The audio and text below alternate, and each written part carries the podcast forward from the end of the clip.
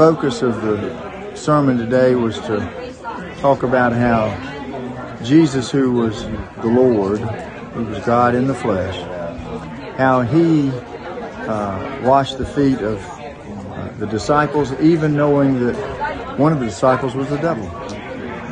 So the message is that we should serve each other, that we should love each other, and that we should forgive each other of our sins. Love all and forgive all. Amen. And you've been through a tough time personally in your own family. Um, I stay up Well- here abandoned today. I thought I'd have a whole, I wrote you, I said I'd have a whole group coming with me. And one by one, they all dropped out because uh, they're, they're afraid. Well, you know, the one thing I would say is fear is the greatest weapon of the enemy. And they want to suppress your speech, so you'll be afraid to speak out. They want to control your actions by making you afraid of their consequences. So that's why I say speak truth and be fearless. Because this is the time in our country's history that if we go quietly in the night, if we fail to act within the law, we're going to lose our freedom. And that means not only our freedom of speech, but our freedom of religion. Our Bill of Rights is at risk. So everybody should be a warrior. Everybody should obey the law, but the law allows you to speak out and to act in ways that are what I call, as Dr. Martin Luther King said, uh, nonviolent civil disobedience.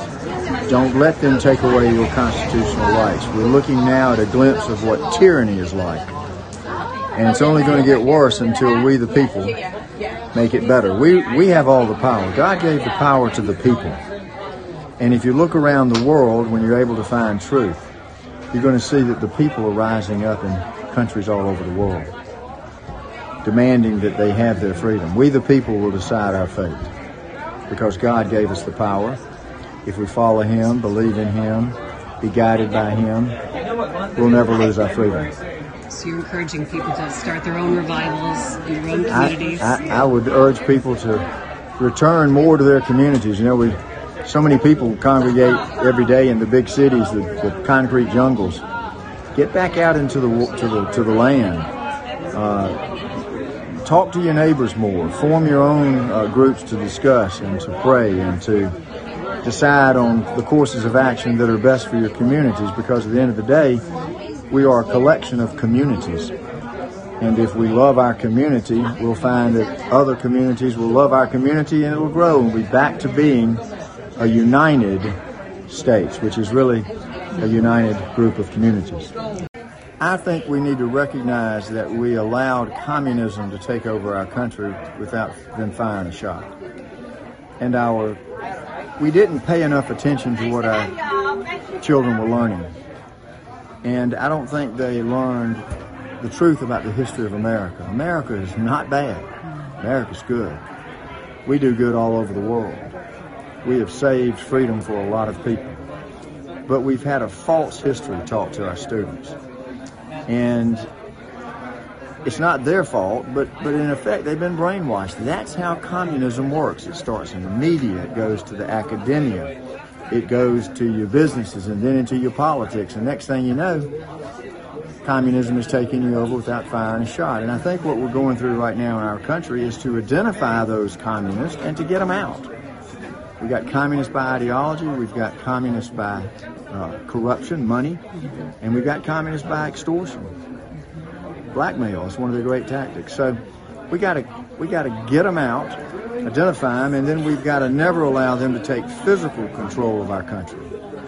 So all you got to do is look back at the history of countries like Venezuela.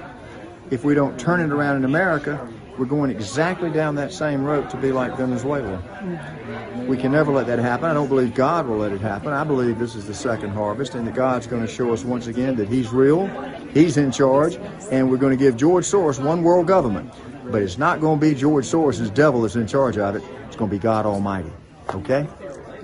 I came to visit a friend. I saw some property here that has an oak alley that's been described as the most beautiful and unique oak alley in the world.